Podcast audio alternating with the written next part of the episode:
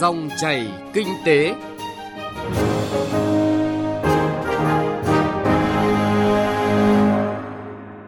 Các biên tập viên Thành Trung và Thu Trang rất vui được gặp lại quý vị và các bạn trong dòng chảy kinh tế trên kênh thời sự VV1 Đài Tiếng nói Việt Nam. Chương trình hôm nay thứ ba ngày 2 tháng 3 có những nội dung chính sau đây. Mặc dù còn gặp nhiều khó khăn, nhưng bức tranh kinh tế của nước ta vẫn có nhiều điểm sáng trong 2 tháng đầu năm.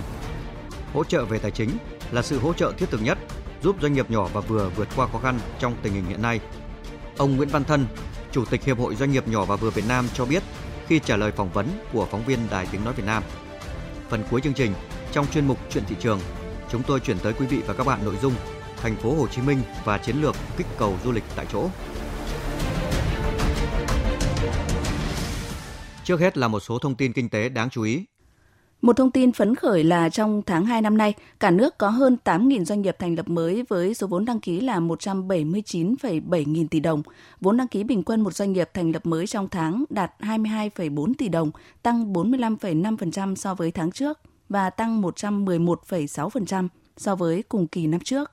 Cũng trong tháng 2 vừa qua, cả nước có 4.600 doanh nghiệp quay trở lại hoạt động, giảm 29,2% so với tháng đầu của năm nay. Trong tháng 2 vừa qua, thành phố Hồ Chí Minh đã giải quyết việc làm cho hơn 27.400 lượt lao động, trong đó số việc làm mới tạo ra là 12.500 việc làm.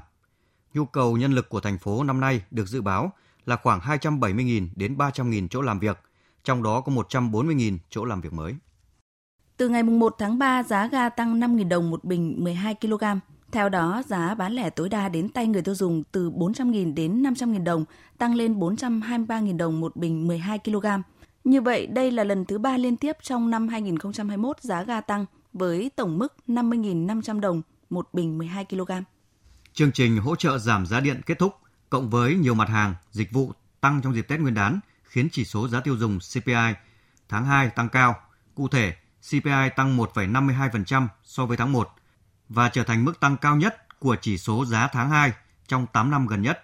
Mặc dù vậy, so với cùng kỳ năm ngoái, CPI tháng 2 chỉ tăng 0,7%, thấp nhất kể từ năm 2016 đến nay. Ngân hàng Thương mại Cổ phần Ngoại thương Việt Nam Vietcombank đã trở thành ngân hàng đầu tiên sau kỳ nghỉ Tết Nguyên đán 2021 công bố giảm lãi suất cho vay, bao gồm cả khoản vay cũ và mới đối với khách hàng cá nhân và doanh nghiệp. Vietcombank tuyên bố giảm tới 10% số tiền lãi phải trả cho các khách hàng là doanh nghiệp bị ảnh hưởng tiêu cực, mức độ mạnh bởi dịch COVID-19. Đồng thời, ngân hàng này cũng giảm 5% số tiền lãi phải trả cho các khách hàng còn lại bị ảnh hưởng bởi dịch bệnh trong thời gian qua.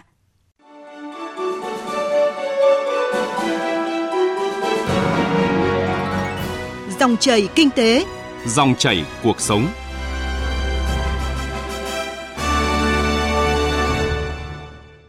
Quý vị và các bạn thân mến, tăng trưởng kinh tế giai đoạn tới vẫn hoàn toàn phụ thuộc vào khả năng khống chế dịch bệnh cả trong nước và quốc tế. Trong khi kịch bản tích cực, dịch bệnh được khống chế, ngành du lịch dịch vụ hoạt động trở lại, nguồn vốn đầu tư tăng dần, cấp độ tăng trưởng dao động quanh ngưỡng 5%.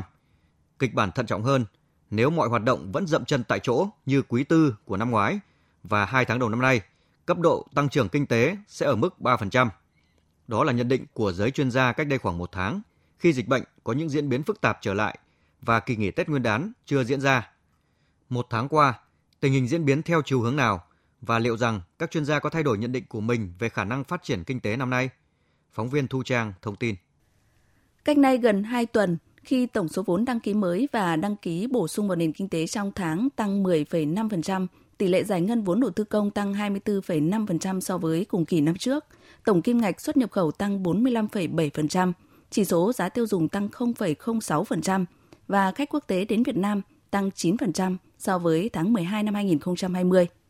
Phó giáo sư tiến sĩ Phạm Thế Anh, Kinh tế trưởng Viện Nghiên cứu Kinh tế và Chính sách Đại học Kinh tế Đại học Quốc gia Hà Nội, đã có những phân tích, nhận định thẳng thắn và khuyến nghị chính sách tăng trưởng kinh tế 2021 và những giai đoạn tiếp theo, như cần nỗ lực kiểm soát sự lây lan của dịch bệnh, duy trì thực hiện nhóm chính sách đã được kiến nghị nhiều năm qua, cải cách thủ tục hành chính, cải thiện môi trường kinh doanh, nâng cao chất lượng bộ máy quản lý nhà nước. Tới nay, sau khoảng thời gian kinh tế xã hội tiếp tục có những biến động do tình hình dịch bệnh, với những giải pháp giãn cách, cách ly xã hội tại một số địa phương, cùng những thay đổi trong sản xuất, tiêu dùng, phục vụ kỳ nghỉ Tết, chuyên gia kinh tế Phạm Thế Anh khẳng định quan điểm này không thay đổi.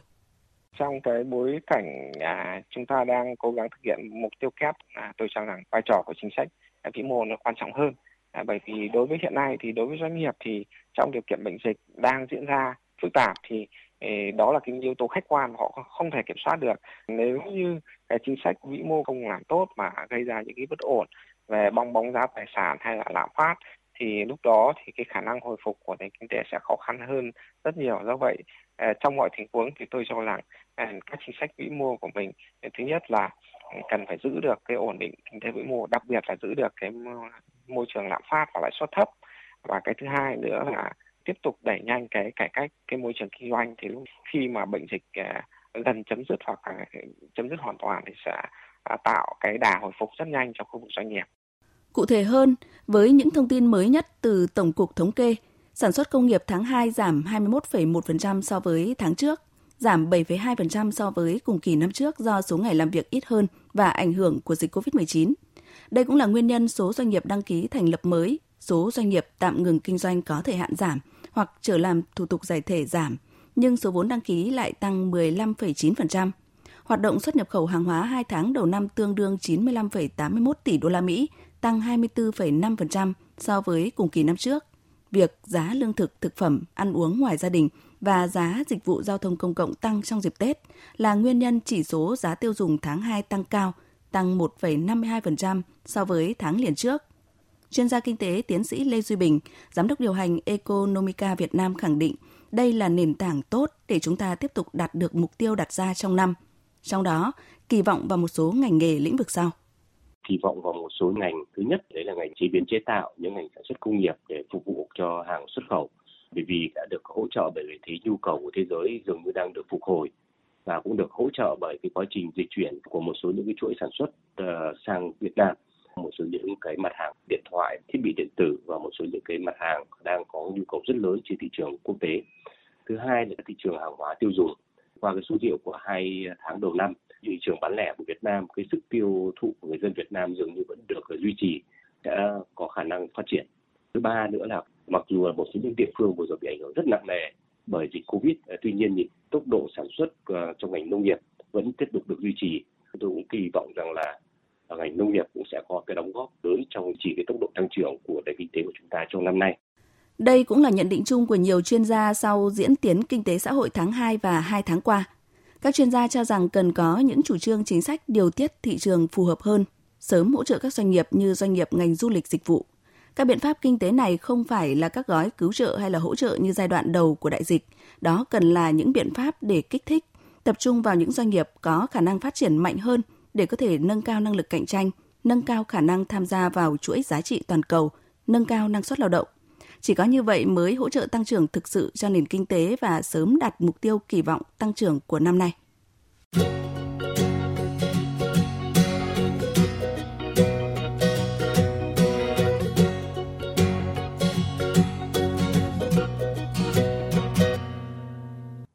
Quý vị và các bạn thân mến, làn sóng COVID-19 lần thứ ba đang ảnh hưởng trực tiếp đến hoạt động sản xuất kinh doanh của hàng loạt doanh nghiệp nhỏ và vừa trên cả nước. Hiện nay các doanh nghiệp đang thực hiện nhiều giải pháp nhằm huy động các nguồn lực, bám sát những chính sách hỗ trợ của chính phủ để từng bước vượt qua khó khăn. Về vấn đề này, phóng viên Thành Trung đã có cuộc phỏng vấn ông Nguyễn Văn Thân, Chủ tịch Hiệp hội Doanh nghiệp nhỏ và vừa Việt Nam về sự chủ động thích ứng của doanh nghiệp cũng như những kiến nghị của Hiệp hội về chính sách hỗ trợ doanh nghiệp nhỏ và vừa trong tình hình hiện nay. Mời quý vị và các bạn cùng nghe. Xin được cảm ơn ông Nguyễn Văn Thân, Chủ tịch Hiệp hội Doanh nghiệp nhỏ và vừa Việt Nam đã dành cho Đài Tiếng nói Việt Nam cuộc phỏng vấn này. Thưa ông thì đến nay thì dịch bệnh COVID-19 thì cơ bản đã được khống chế. Tuy nhiên thì làn sóng COVID-19 lần thứ ba đã khiến hàng loạt doanh nghiệp nhỏ và vừa rơi vào tình cảnh khó khăn. Xin ông cho biết cụ thể về những khó khăn này theo thông tin mà hiệp hội nắm bắt được đến thời điểm này ạ. Vì cái dịch này nó lây lan mà. Cho nên là chúng ta phải dính vào một cái làn dịch thứ ba là chuyện đương nhiên. Thế thì lại quay lại, cái việc phòng chống của chúng ta là rất tốt. Cho nên là cộng đồng doanh nghiệp phải nhìn thấy rõ cái điều đó.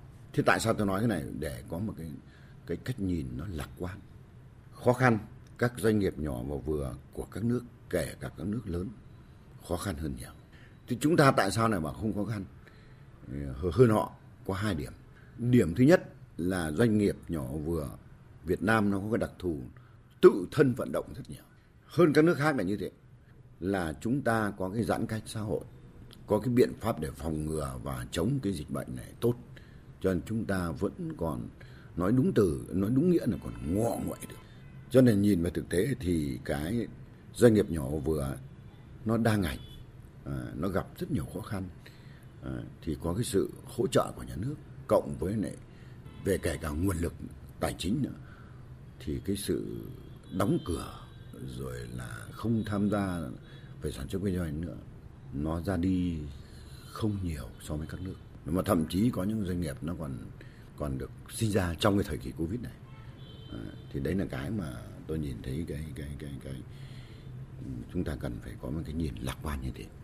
Và cái lạc quan nữa là bản thân nó tự tại nó tự làm như thế thì nó lại làm được một cái việc rất là giá trị. Nó giữ được cái cái, cái trật tự xã hội. Cộng với mà chúng ta định nghĩa là hộ kinh doanh có thể là 5 triệu hộ nữa người ta vẫn cứ ra đường người ta bán hàng. Cho nên người ta vẫn làm những cái việc mà người ta có thể kiếm được vài triệu một tháng. Mà cái đấy thì tôi nói luôn là có cả cái sự tham gia của công nhân viên chức nhà mình. Người ta không có thời gian làm được nhưng người ta vẫn có thể tối đến người ta vẫn có thể tham gia được. Thậm chí người ta gửi một tí vốn vào đấy người ta làm. Ừ, thì doanh nghiệp nhỏ vừa thì tôi nghĩ là trong qua ba cái lần đại dịch này tuy gặp rất nhiều khó khăn nhưng người ta vẫn chống chọi được. Qua một năm kể từ khi dịch bệnh xuất hiện rồi lây lan tại nước ta đấy, thì cộng đồng doanh nghiệp nhỏ và vừa Việt Nam đã chủ động thích ứng ra sao ạ thưa ông? Sau một năm ấy, vì có giãn cách xã hội, ngay cả chúng tôi cũng thế, thì có một cái thời gian tĩnh nhìn lại vấn đề liệu trong một cái xu thế hiện tại và xu thế trong tương lai thì mình phải làm như nào để cho nó phù hợp nhất là covid thì nó có hai hướng thôi. Cái hướng thứ nhất là cái ngành nghề của mình cần phải chuyển, thì mình phải đóng cái, đóng cửa lại. Mình sẽ sang cái lĩnh vực khác. Cái công ty kinh doanh lữ hành bây giờ du lịch làm sao mà nó vào được thì người ta phải chuyển đổi. Người ta chuyển đổi làm sang xuất khẩu, người ta chuyển đổi làm sang về ờ, ví dụ như là các cái doanh nghiệp mà có gần những cái khu vực nghỉ vui chơi, giải trí, nghỉ mát ở Đà Nẵng, Nha Trang Phú Quốc ấy, thì người ta chuyển đổi sang ngư nghiệp để xuất khẩu tôm cá. Mà tôi nói luôn rằng những người người ta chuyển đổi rất nhanh. Cái nữa mà nổi lên hiện nay là cái chuyển đổi số. Các doanh nghiệp bây giờ là, là anh Trung phải nhớ là tức là các doanh nghiệp bây giờ người ta làm on, online rất là tốt. Mà cái đấy là xu thế của thế giới. Với những khó khăn hiện nay thì à, Hiệp hội Doanh nghiệp nhỏ và vừa Việt Nam có những cái kiến nghị gì để giúp các doanh nghiệp có thêm điều kiện vượt qua khó khăn trong giai đoạn này ạ? Cái kinh nghiệm thứ nhất là cái dành 30% về các đầu tư công cho doanh nghiệp nhỏ. Cái thứ hai là có phải có biện pháp huy động các cái à, nguồn vốn, nguồn lực trong dân ở bất cứ hình thức nào. À, nhất là trong thời kỳ này. À, cái thứ ba là cái chuyển đổi số cho doanh nghiệp chuyển đổi số doanh nghiệp nghe thì nó rất to tát nhưng mà thực ra là nó, nó từ những cái nhỏ cho đi nó từ cái văn bản chứng từ cho đi từ những hóa đơn thì mình đang làm. Thế nhưng mà cái này nhà nước phải đầu tư và phải bỏ vốn ra. Thì ờ, tôi được biết tức là chính phủ rất là giáo diết cái này. Ừ.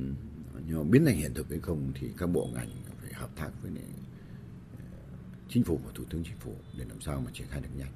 Chứ còn bây giờ trông chờ về xã hội hóa khó phải có một cái ngân sách lớn để đầu tư cái này. Thì nó sẽ giải quyết được rất nhiều vấn đề cho doanh nghiệp kể cả sự sống còn của doanh nghiệp kể cả sự phát triển của doanh nghiệp mà tôi nói luôn nếu chúng ta làm cái này tốt cơ chăng là chúng ta mới phát triển theo cái đúng như cái mong muốn của đại hội đảng vừa rồi thì mới trở thành cái nước phát triển được. Vâng à, xin cảm ơn ông Nguyễn Văn Thân, Chủ tịch Hiệp hội Doanh nghiệp nhỏ và vừa Việt Nam về cuộc trao đổi này.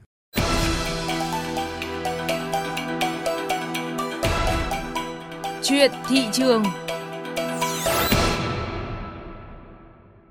Thưa quý vị và các bạn, dịch bệnh COVID-19 đã hoành hành hơn một năm nay và vẫn chưa kết thúc. Những chuyến du lịch nước ngoài không thể được thực hiện. Thậm chí, có những lúc, các điểm du lịch nổi tiếng ở nhiều tỉnh, thành phố trong cả nước rơi vào vùng dịch. Trong hoàn cảnh đó, thì việc du lịch tại chỗ, staycation, đang là lựa chọn của nhiều người dân thành phố Hồ Chí Minh.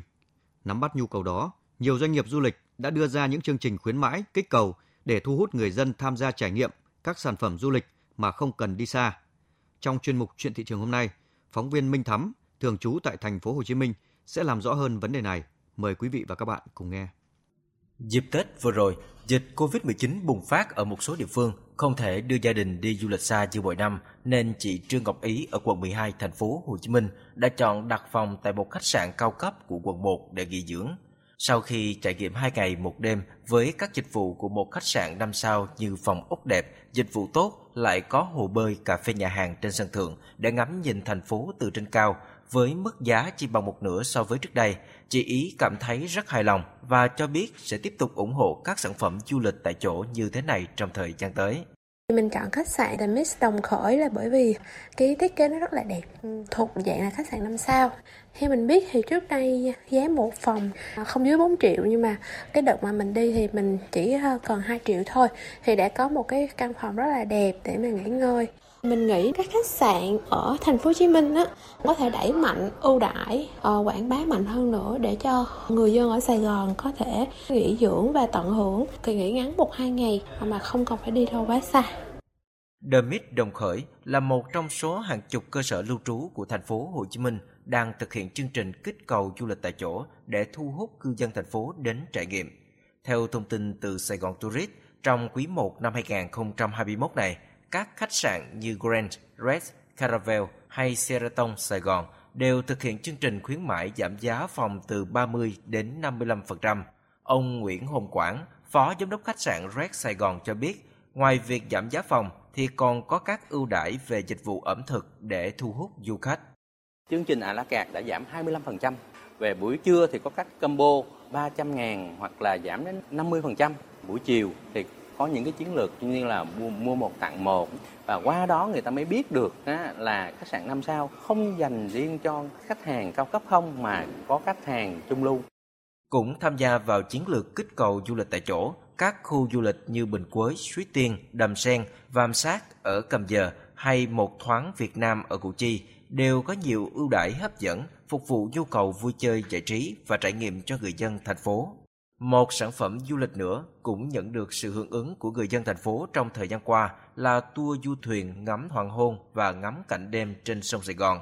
Nếu như trước đây, các tour du thuyền này chủ yếu phục vụ khách nước ngoài và khách từ các tỉnh thành khác, thì năm 2020, khi dịch Covid-19 bùng phát, ông An Sơn Lâm, giám đốc công ty thuyền buồm Đông Dương đã thiết kế tour với mức giá chỉ 100.000 đồng một khách, bao gồm cả một phần nước và đồ ăn nhẹ để thu hút nhiều người dân thành phố đến trải nghiệm.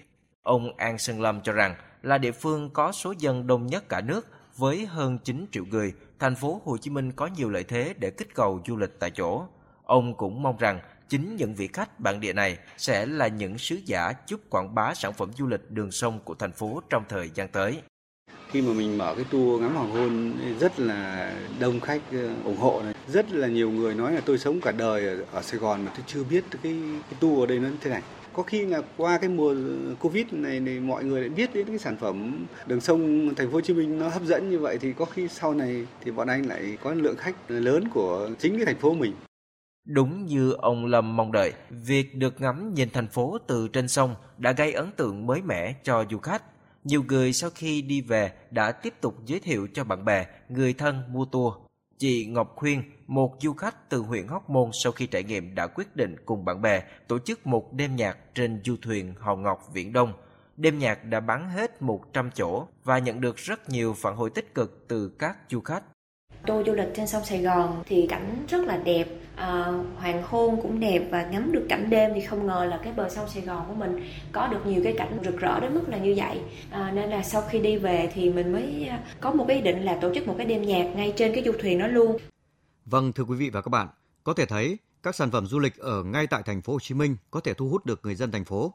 Điều quan trọng là các doanh nghiệp du lịch cần tạo ra các sản phẩm mới mẻ, hấp dẫn để khai thác tiềm năng sẵn có Mặc dù việc kích cầu du lịch tại chỗ này không thể bù đắp hoàn toàn lượng khách và nguồn thu như trước đây, nhưng trong bối cảnh hiện nay, chiến lược này vẫn phù hợp với công tác phòng dịch, vừa giúp doanh nghiệp duy trì hoạt động.